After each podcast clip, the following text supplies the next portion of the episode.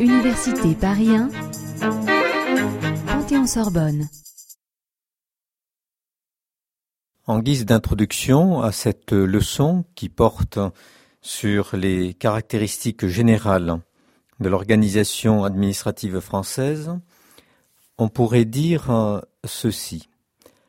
En premier lieu, l'organisation administrative française est une organisation ancienne. Un double phénomène est à prendre en considération de ce point de vue. Il s'agit, d'une part, de l'ancienneté des communautés qui se sont établies sur notre territoire. Le grand historien Fernand Braudel rappelle cette ancienneté dans son ouvrage remarquable et resté inachevé intitulé L'identité de la France.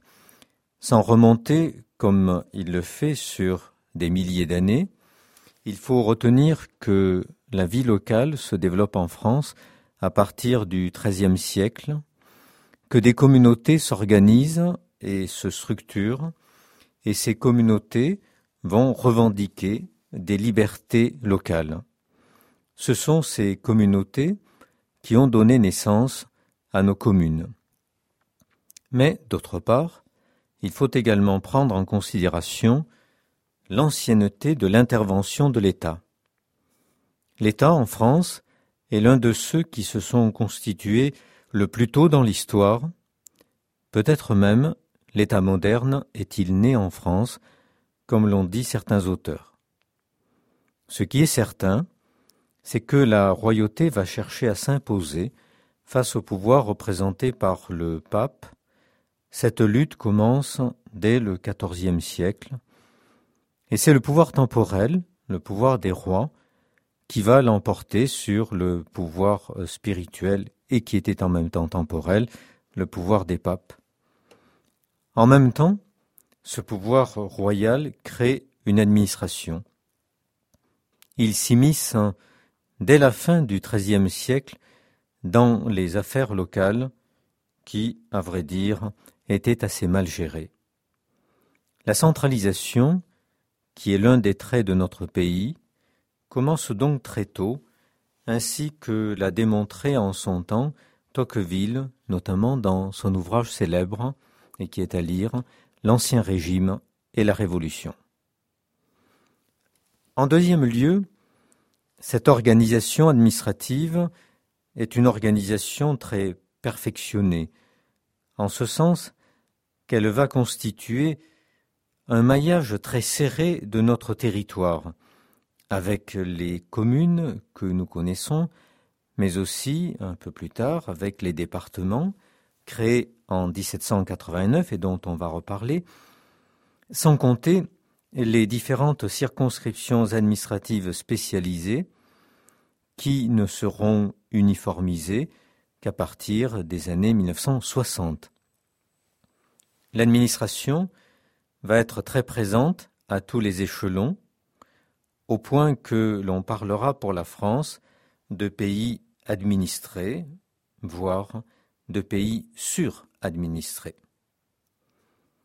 Un troisième trait de cette organisation administrative va être la place importante prise par l'administration de l'État, plus particulièrement par les administrations centrales. Ces administrations centrales sont des administrations plus importantes que dans d'autres pays comparables. En 1791, la première fois où l'on peut identifier véritablement cette organisation centrale, il existait six ministères, dont cinq peuvent être considérés comme euh, des ministères liés à la souveraineté. C'était le ministère de l'Intérieur, le ministère de la Justice, que l'on appelle traditionnellement le garde des Sceaux, le ministère que l'on appelait à l'époque ministère du Trésor, qui s'appelle aujourd'hui ministère des Finances, le ministère que l'on appelait ministère des Relations extérieures, qui s'appelle aujourd'hui ministère des Affaires étrangères, le ministère que l'on appelait ministère de la guerre, parce qu'on appelait bien les choses par leur nom à l'époque. Nous, nous préférons parler de ministère de la Défense nationale. Et à ces cinq ministères euh, s'ajoute en 1791, pour des raisons purement historiques, un ministère un peu particulier qui est le ministère de la Marine. Aujourd'hui, on peut comparer par rapport à 1791, on tourne, selon les gouvernements, avec 40 à 50 ministères euh, différents, parfois extrêmement développés, comme par exemple le ministère de l'Éducation nationale. Et autour de chacun de ces ministères, on trouve une multitude d'organismes. L'État a eu tendance à multiplier ces organismes qui sont rattachés tantôt au Premier ministre et tantôt à un ministre.